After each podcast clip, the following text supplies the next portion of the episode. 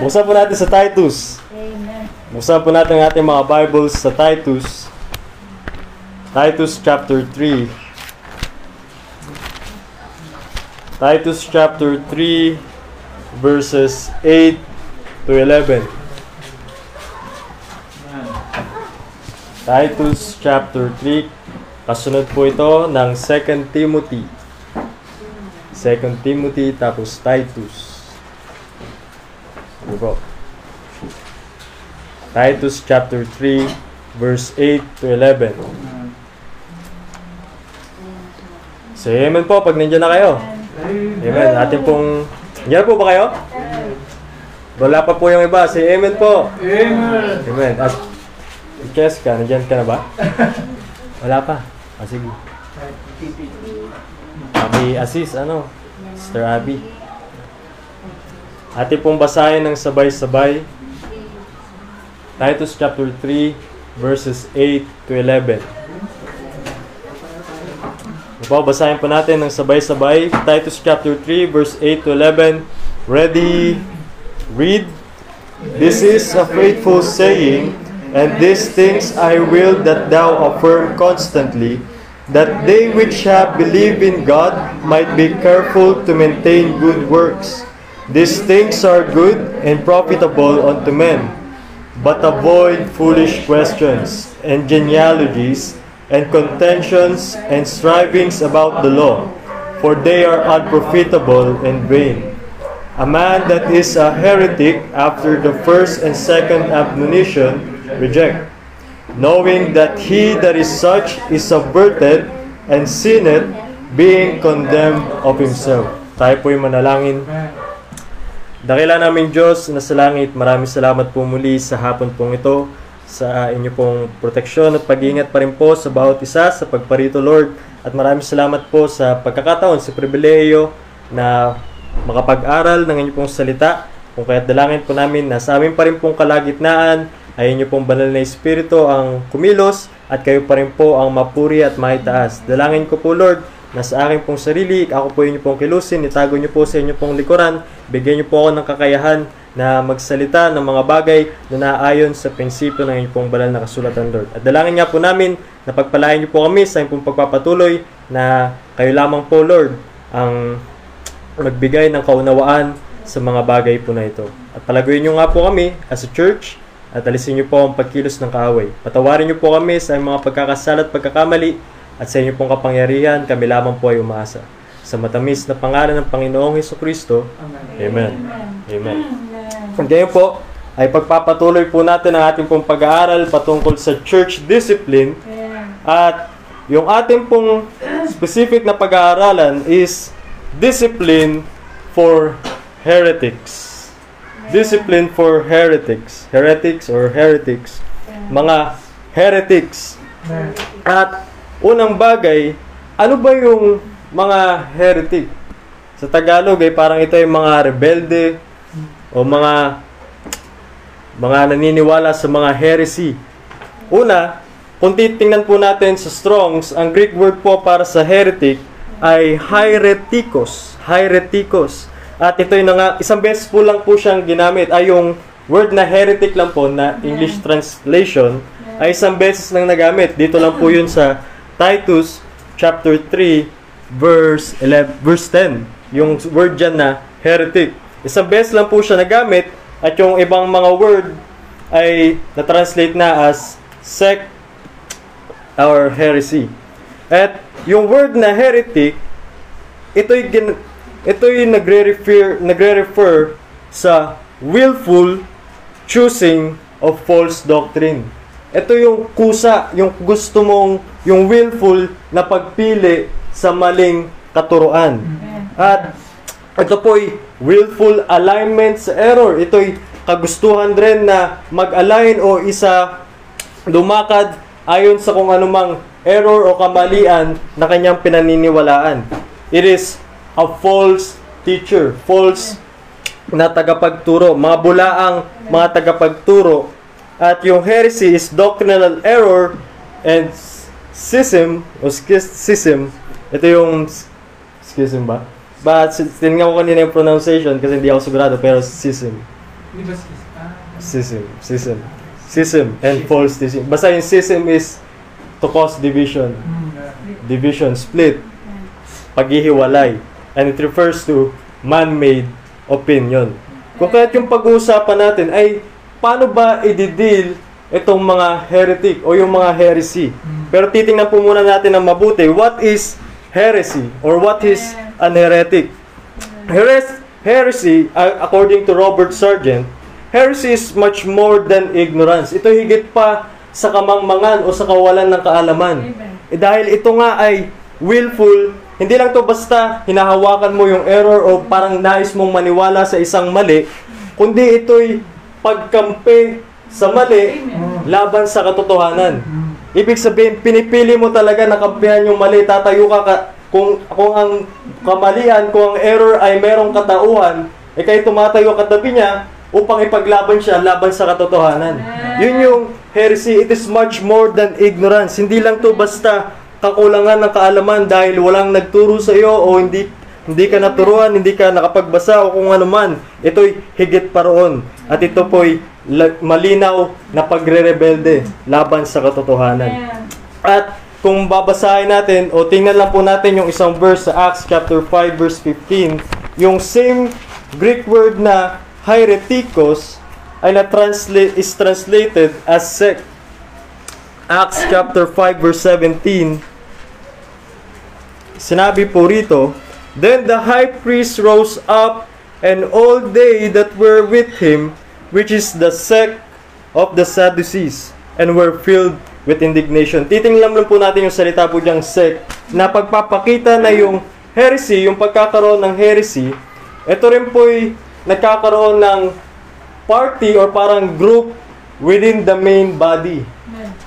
Ibig sabihin, kapag ang heresy ay nasa church, ito'y posible o may posibilidad, meron malaking tsansa na ito'y magpo-form ng isang grupo hiwal na nasa loob ng main body. Ng main body which is the church, a sect, a party, a group na naniniwala sa same heresy dahil merong nagpakalat within the main body. And a true heretic is not a person who is merely ignorant of the truth. Yun nga po, hindi lang po basta walang alam.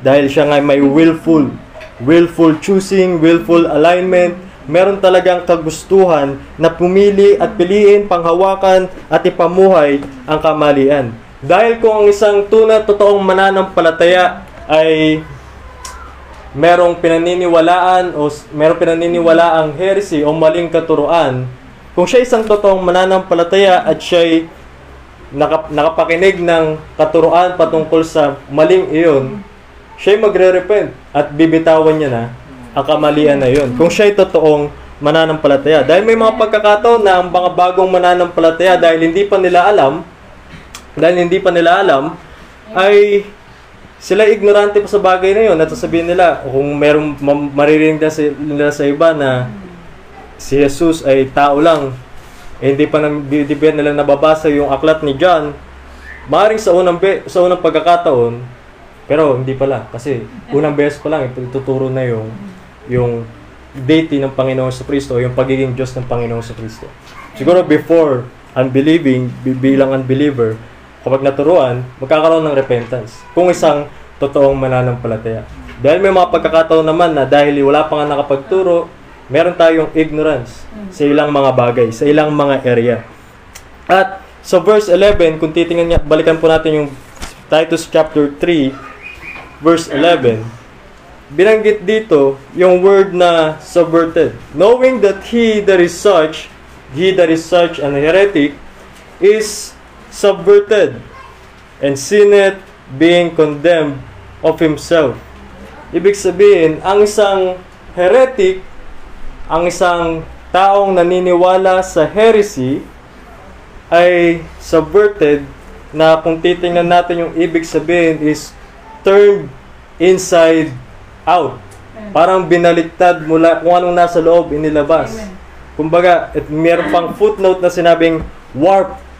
Parang sobrang ka, kaha, kung bibigyan natin to ng halimbawa, Ito'y parang isang bagay na sirang-sira na, sirang-sira na, na hindi na o imposible nang ayusin. Yun po yung word. Yung Greek word niya ay extrepo. To pervert, to subvert, to turn inside out, twisted, warped.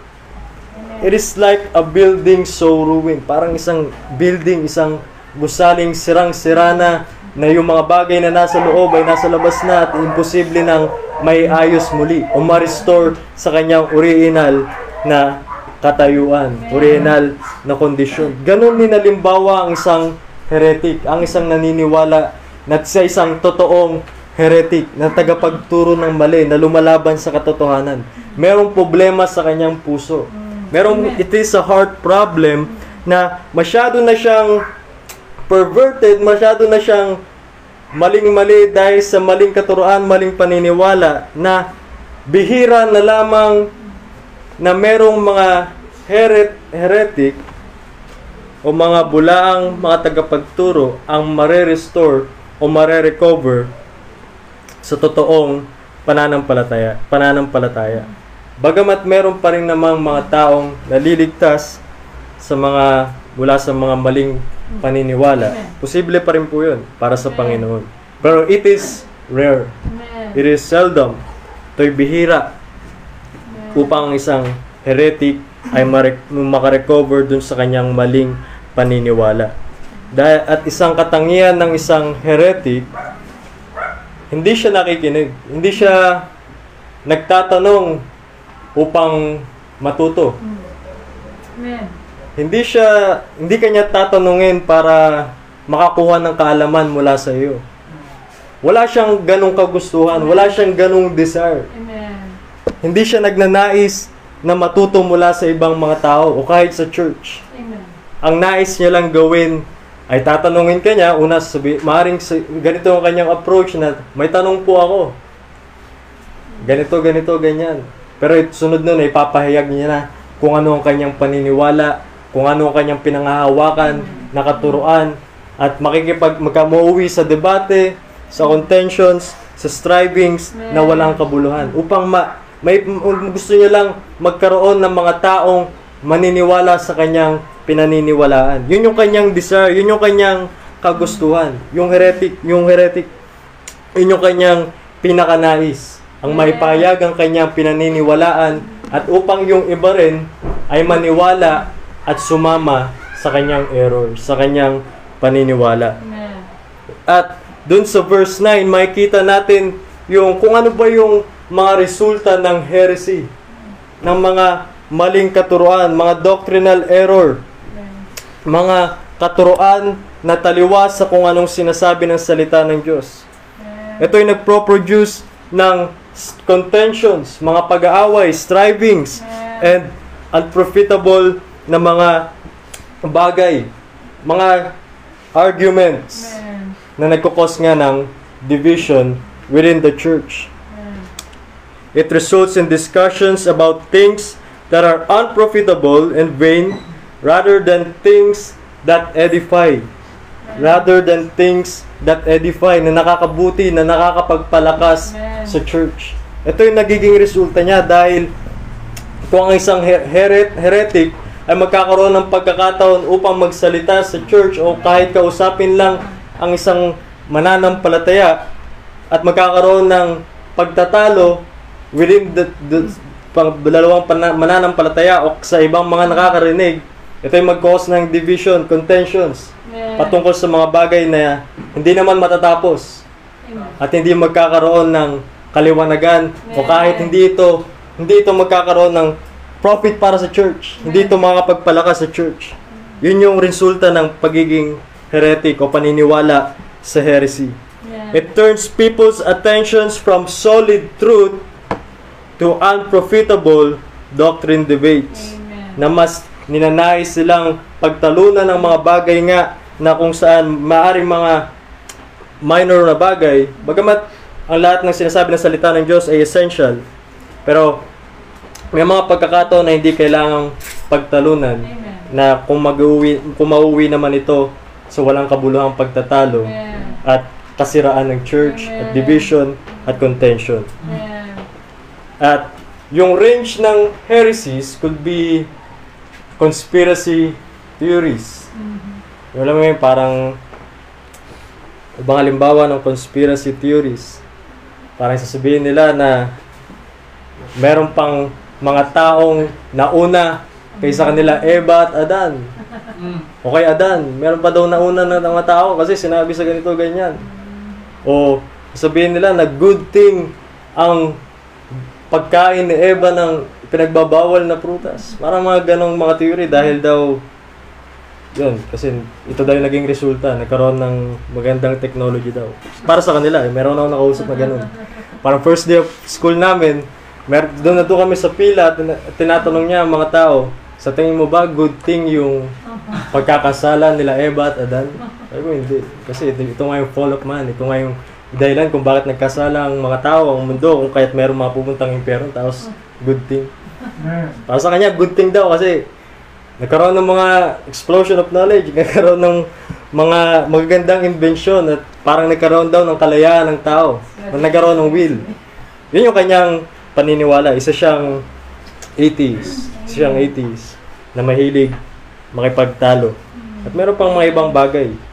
Nag, kinausap niya rin ako sa isang bagay na patungkol na hindi kasi siya naniniwala na nagsimula ang lahat ng bagay sa creation. Ako hindi ako naniniwala sa evolution o sa Bi- Big Bang Theory.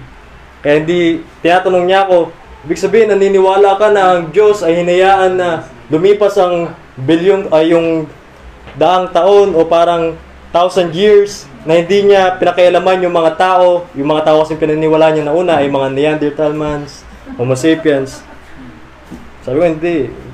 Simula pa lang ay nandun na ang Panginoon. Siya na ang nag-govern sa kanyang mga nilikha. Mga ganun mga pagtatalo na hindi naman kailangan pagtalunan dahil malinaw na sinabi na ng salita ng Diyos.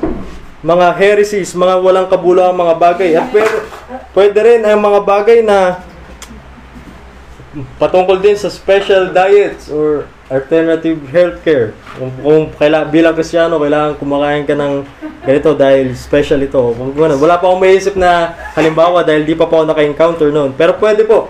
Dahil merong ilang, may, may akong ganong article. Pero, tingnan po sasabihin ko. nga. Pero marami pong range yung heresies. Maraming, maraming pwedeng maging air doctrinal error may turo sa mga tao within the church, within the grupo ng mga baptist, ng mga members na makasisira sa church. At narara- kinakailangan itong i-avoid. Avoid foolish questions, genealogies, and contentions and strivings that are vain, unprofitable.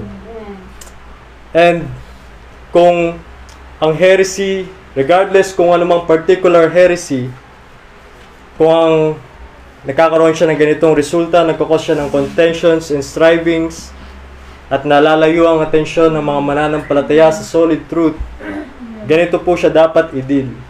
Ayon sa Titus chapter 3. Ito po yung binigay na instruction. Regardless of what particular heresy, it is to be dealt according to Titus chapter 3, verse 9 to 11. At yun po yung pangalawang bahagi. Yung unang bahagi, what is heretic? What is a heretic? What is an heretic? What is heresy? At yung pangalawa, how to deal with an heretic? Paano mag-deal sa isang heretic o sa heresy, sa mga maling tagapagturo, maling mga tagapangaral, mga na- nagtuturo ng mga walang kabuluhang bagay within the church. Verse 10, A man that is a heretic, after the first and second admonition, reject. After the first and second admonition, reject. Unang bagay, how to deal with an heretic, he is to be admonished twice. He is to be admonished twice. Admonition, admonish, is to palalahanan, kausapin ng mahinahon na bilang kapatid pa rin as a member ng church kung siya isang church member kausapin pa rin siya na kung yung mga yung yung tinuturo yung yung sinasabi yung yung pinaniniwalaan ay mali Amen.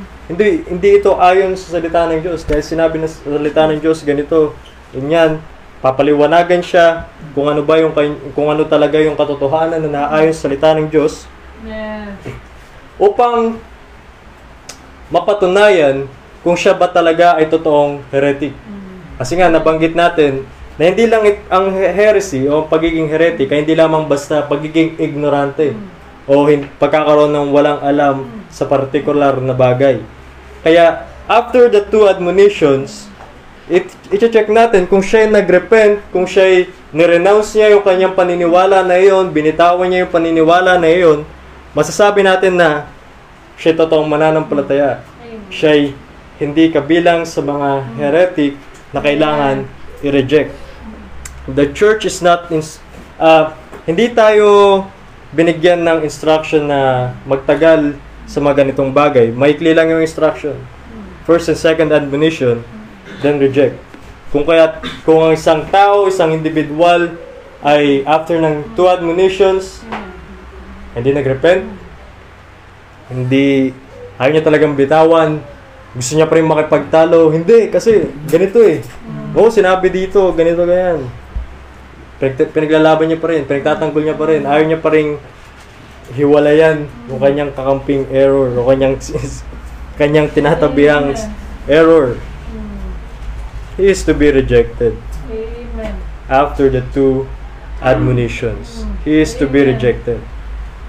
To reject means the church will take whatever steps necessary to stop the heretic from influencing other members.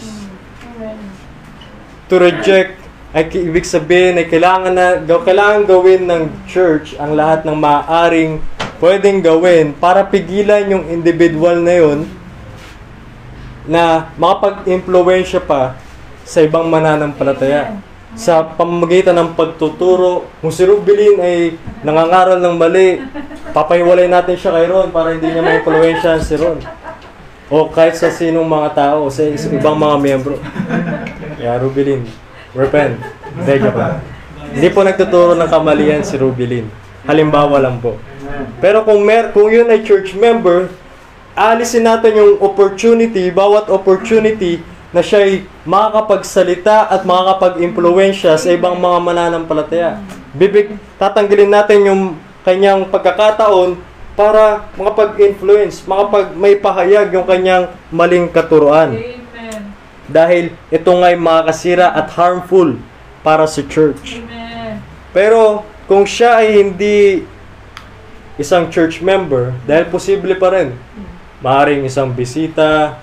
Kamag-anak ng member, isang napadaan lang, isang gusto lang talaga manggulo, pumunta sa church, mangangaral. Kailangan yung kainin to kasi sinabi sa ganito, magbibigay to ng holiness, superpowers. Kayo magka, mapagpapatuloy nyo yung apostolic gifts. o yung mga bagay na hindi naman sinasabi ng salita ng Diyos. Ang individual na yon ay pipigilan na umattend ng church services. Amen. Kung siya ay hindi isang mananampalataya, kung hindi siya miyembro ng church at nagkukos lang ng divisions, contentions, o nagugulo lang talaga sa church. Kung siya merong heresy na pinanghahawakan at nais ipangaral sa lahat ng mga tao. Amen. And he will be forbidden to teach his opinion, Amen. To attend the church, to influence others, o kung siya ay kamag-anak, ip- pipigilan na rin siyang, pipigilan yung member na yon na makasalamuha pa yung heretic na yon para hindi siya ma-impluensyahan. Amen. And yun po yung instruction sa atin. Two admonitions, kung di pa rin nag-repent, reject. Dahil sinabi sa verse 11, knowing that he that is such is subverted. Subverted, hindi na mahirap ayusin, ay mahirap baguhin, mahirap i-restore, mahirap i-recover, turned inside out, twisted, warped, and sin it, being condemned of himself. Maring maging harsh pakinggan. Pero ang isang heretic na ayaw bitawan ng kanyang error, yung kanyang doctrinal error, kanyang maling paniniwala, kinokondena niya na ang kanyang sarili. Ang kanyang willful alignment sa error, ikinakondena niya na ang kanyang sarili. He condemned, being condemned of himself. Mm. Kinukondena niya na ang kanyang sarili sa kapahamakan. Amen. Dahil siya ay self-willed, pride, prideful, mapagmataas, ayaw magpasakop sa salita ng Panginoon. Amen. At yun lang po yung nais ko pong ibahagi ngayong hapon. Discipline for heretics. What is a heretic? What is heresy? And how to deal with an heretic. At yun lamang po. Tayo po yung mag-pray. Tayo po yung manalangin. Dakila namin Diyos na sa langit, maraming salamat po muli sa gabi pong ito. Maraming salamat po sa inyong pong salita na po nga pong napag-aralan upang maprotektahan ng church mula sa isang maling tagapagturo, nagtuturo ng kabulaanan, Panginoon. Dalangin po namin ng bawat isa inyo pong tulungan na ang aming pong mga kaunawaan, ang aming pong mga kaalaman ay magmula lamang po talaga sa inyo. Magmula lamang po sa inyo pong salita. Mga totoong mga bagay na naayon sa inyo pong prinsipyo na inyo pong ipinangaral habang kayo po naririto. Dalangin po namin na bigyan niyo po kami ng kaunawaan. Ang inyong pong banal na Espiritu ang magturo po sa amin. At dalangin po namin na kami po yung magkaroon ng kalaguan pa po.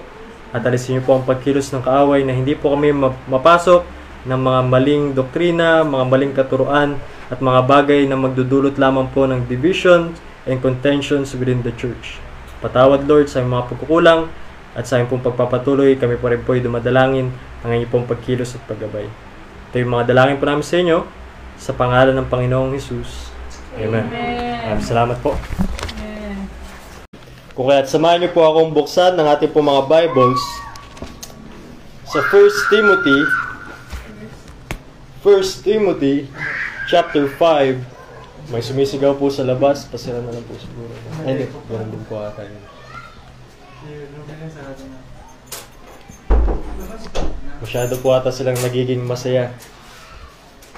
1 Timothy chapter 5 verses 19 hanggang 22 1 Timothy chapter 5 verses 19 to 22 Nandiyan na po kayo? Say amen po pag nandiyan na. Amen. Sa, ah, sabay-sabay po nating basahin muli 1 Timothy chapter 5 verse 19 to 22. Ating pong basahin. Ready? Big Ah, sige po. Hintayin natin si Sister Jo. Okay na? Ayan po. Ready? Read. Against an elder, receive not an accusation, but before two or three witnesses. Them that sin, rebuke before all, that others also may fear.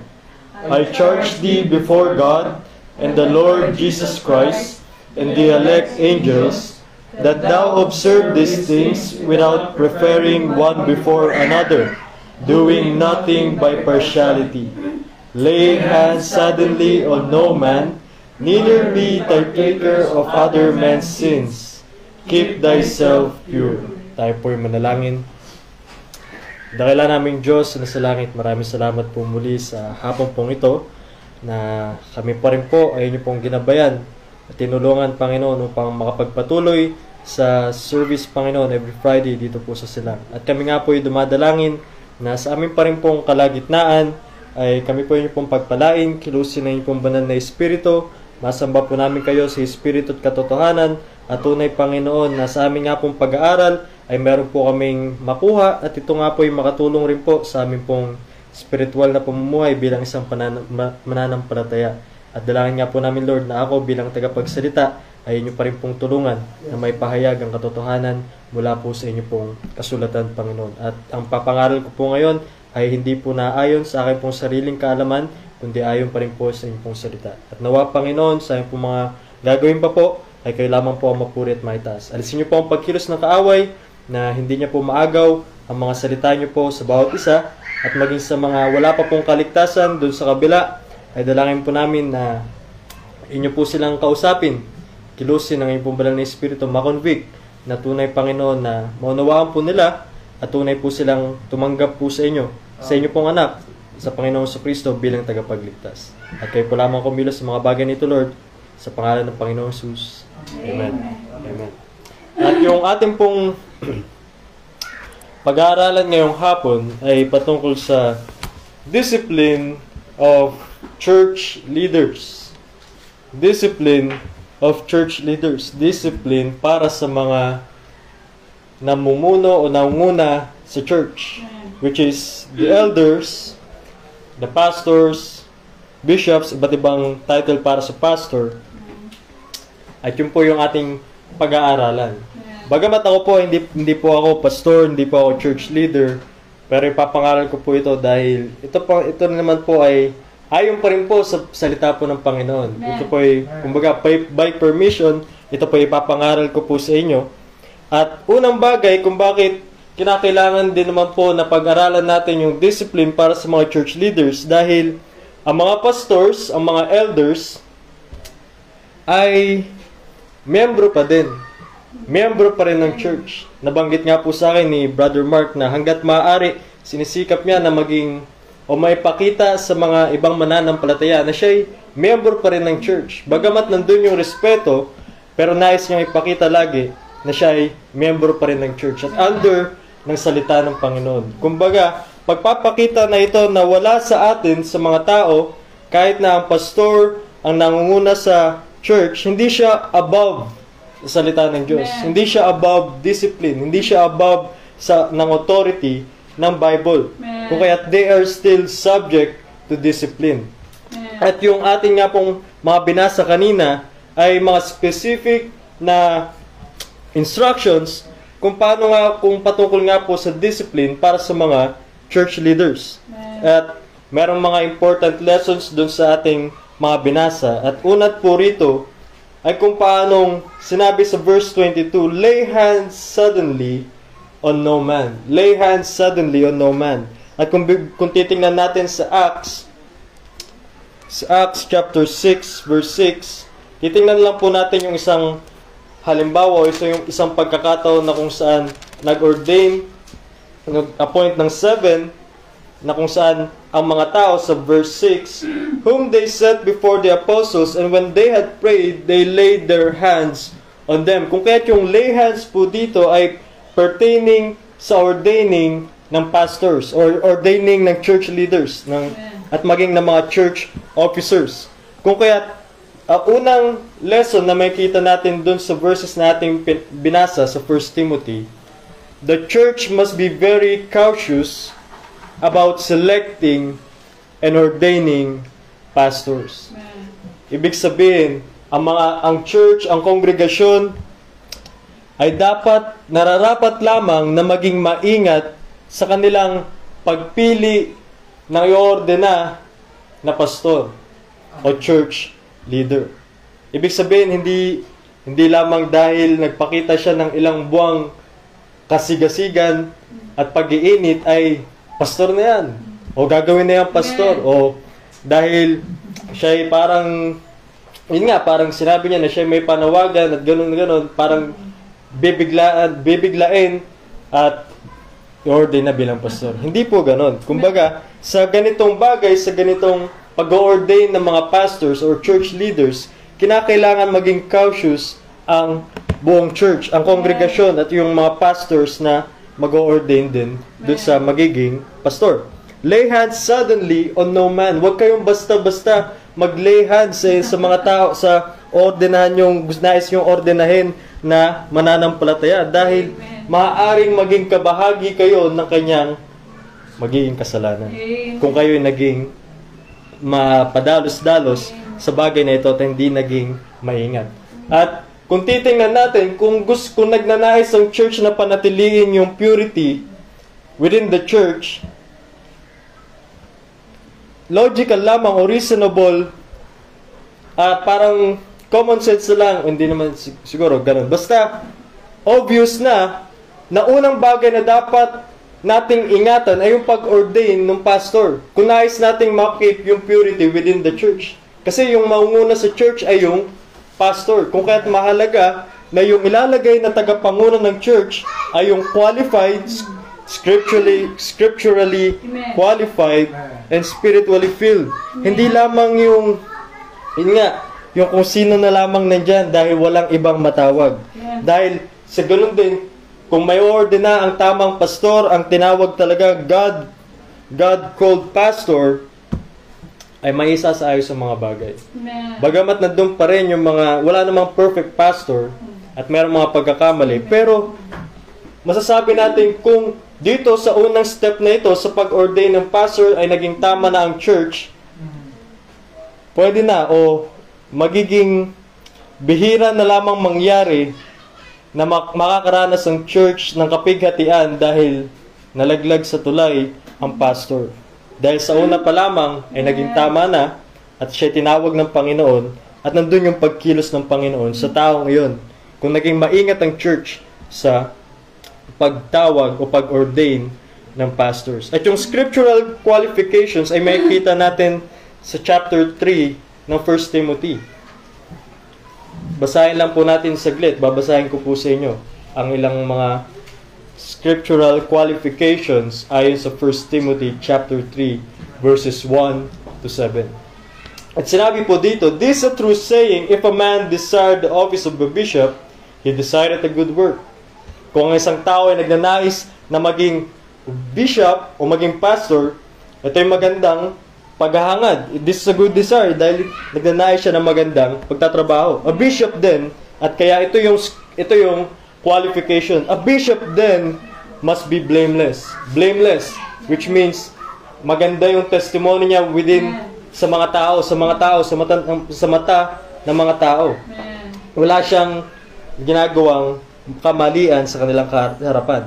The husband of one wife, vigilant, sober, of good behavior, given to hospitality, up to teach, Amen. not given to wine, no striker, not greedy of filthy lucre, but patient, not a brawler, not covetous, one that ruleth well his own house, having his children in subjection with all gravity. For if a man know not how to rule his own house, how shall he take care of the church of God? Not a novice, hindi isang baguhan, na baka siya'y may taas, lest being lifting, lifted up with pride, he fall into the condemnation of the devil. Amen. Moreover, he must have a good report, report of them which are without, without the church, sa labas ng church, lest he fall into reproach and the snare of the devil. At yun po yung mga qualifications ng pastor na kinakailangan hanapin sa kahit na sinong nagnanais maging pastor o nagsasabing siya'y nais maging pastor at siya'y tinawag ng Panginoon para magpastor. Ito yung scriptural qualifications. Kung kaya kung meron dyan, kung meron dyan kahit isa na hindi siya qualified at hindi na siya maaring pwede maging qualified, kasi yung husband of one wife, pwede naman yung sumunod. Maaari. Pwede yung sumunod. Pero kapag siya'y naging na hindi na siya sabihin nating blameless, mahirap yun ibalik. Mahirap yun ibalik. Kung kaya merong disqualification dahil meron pong qualification na sinasabi po Amen. sa Bible. Amen. And if the congregation did this, it will rarely need to go through the heartache of disciplining, disciplining an erring pastor. Amen. And the right leaders are necessary to create the discipling atmosphere that builds up the church spirituality. At yung magkakaroon lamang ng disiplina ang kapaligiran ng church o yung atmosphere ng church kung ang tamang pastor ang na-ordain o nailagay sa church. At pangalawa, balik tayo po sa ating text, verse 19, Against an elder, receive not an accusation, but before two or three witnesses. Pangalawang bagay, accusations must not be received against a pastor unless there are two or three witnesses. Ibig sabihin, yung mga paratang, yung mga pagbibintang, yung mga akusasyon sa isang pastor na posible niya daw nagawa, ay hindi agad tinatanggap o hindi agad-agad pinaniniwalaan hanggat walang dalawa o tatlong magpapatunay na nakakumit talaga siya o nakumit talaga yon ng isang pastor. Ibig sabihin, dito makita natin yung protection para dun sa reputation ng pastor. Dahil alam natin, o makikita natin, na once ng, ng testimony ng pastor ay nadungisan, nasira, apo- apektado ang buong church.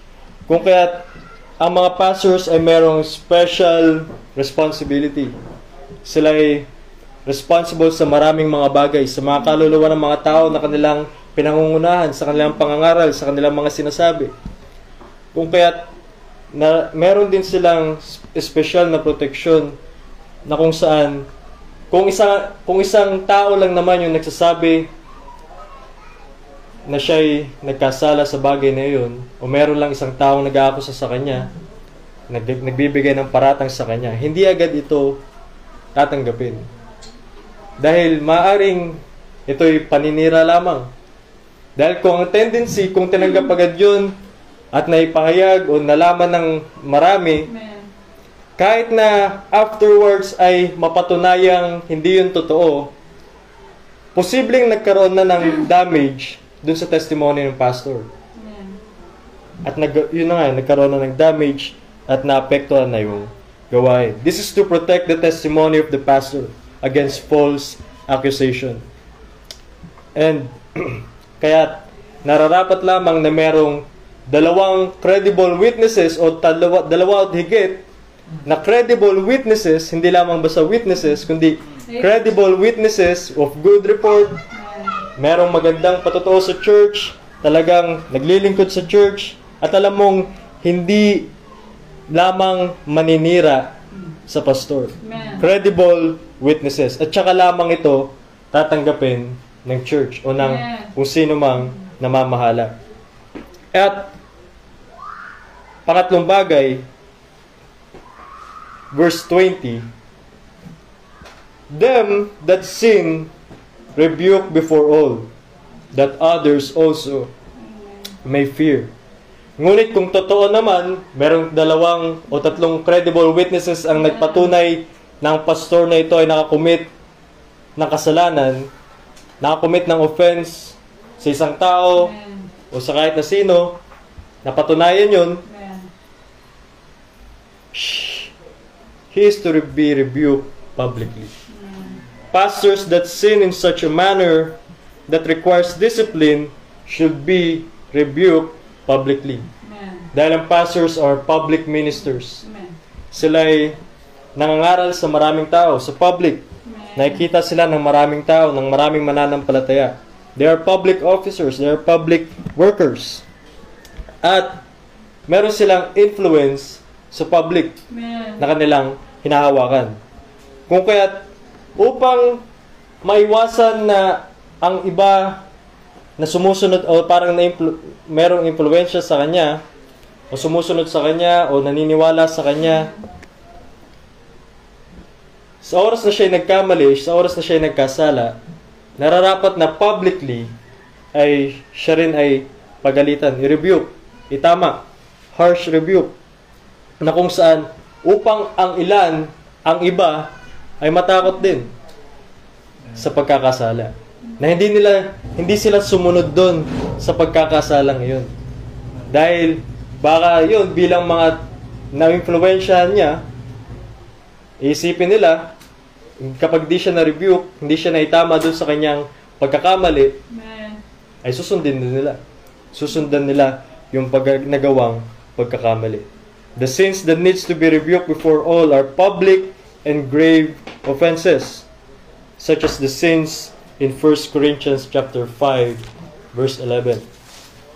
Ito po yung ilang mga kasalanan na kinakailangang i-rebuke publicly kapag na-commit ng isang pastor. 1 Corinthians chapter 5 verse 11 But now I have written unto you not to keep company if any man that is called a brother be a fornicator or covetous or an idolater or a railer or a drunkard or an extortioner with such a one know not to eat. Kung kaya yun, as a pastors, hindi pa rin sila above rebuke, hindi sila above correction, hindi sila above discipline. Dahil kung talaga namang siya ay nagkasala laban sa Diyos, laban sa kanyang sa, sa salita ng Panginoon, nararapat lamang din, kagaya ng ibang mga mananampalataya, ay itatama ang pagkakamali ng isang pastor. Rebuke publicly. Publicly, dahil isa siyang public servant, public minister. At pang-apat, sa verse 21 ng 1 Timothy chapter 5, I charge thee before God and the Lord Jesus Christ and the elect angels that thou observe these things without preferring one before another, doing nothing by partiality. God's people are solemnly charged not to show partiality in these things. Dahil pagdating sa ito, kumbaga itong mga bagay na ito ay mas madaling sabihin. Mas madali mas madali itong sabihin kaysa gawin. At most of the time, pwedeng matempt ang mga mananampalataya na mag-show ng partiality o i-prefer dahil napamahal, ma- napalapit, o dahil nga as bilang parang naging malaki na yung impluensya sa buhay, it is a great and constant temptation to show partiality in judgment. Amen. Pero dito sa verse 21, para sa discipline of church leaders, sinabi sa atin, doing nothing by partiality, without preferring one before another. Kung kaya, Amen. either, whether isa siyang pastor, isa siyang church leader, elder, minamahal na pastor, sila na nagkakasala laban sa Panginoon, Amen. ay nararapat itama. Amen. Kung kaya, at yun naman ay totoo rin sa bawat isa. Amen. Kahit hindi pastors, kagaya nung nap- napag-aralan natin ng mga nakaraan. Amen. Without partiality, without hypocrisy. Amen. Ito'y dapat gawin ng walang kinikilingan, walang pinoprotektahan, kundi kung ano lang sinasabi ng salita ng Diyos. Amen. Yun po. God, God's people are solemnly charged not to show partiality. Amen. Kung kaya, kahit si Brother Ryan, kahit nap- napalapit siya sa inyo, kapag nagkasala siya, dapat i-rebuke si Brother Ryan. Amen. Amen. Kaya yun po, without partiality. When it is necessary to discipline a pastor, the action should be led by the other pastors or deacons. Amen. Kumbaga, ang ibang mga pastor yung mag ah, mag-initiate, mag-exercise ng discipline para dun sa Amen. nagkasalang pastor. Hindi lamang din basta miyembro. Pero aware ang miyembro na ang pastor ay dinidiscipline. He was rebuked before all publicly. At ito ay kung ang kanyang nagawa, yun ay ground para disquali- sa disqualification. Amen. Dahil meron pong qualifications na sinasabi sa Bible. At yun po yung apat. Apat na bagay, important lessons para sa discipline of church leaders. Discipline para sa mga church leaders, para sa mga pastors, sa mga elders. Una, the church must be very cautious about selecting and ordaining pastors. Hindi dapat panalos-dalos, kundi maingat, maingat sa pagpili, pag-ordina ng mga pastors. At maging sa pagtanggap ng mga akusasyon ng paratang laban sa pastor, ito yung hindi agad tinatanggap maliban na merong dalawa o tatlong credible na mga saksi or witnesses.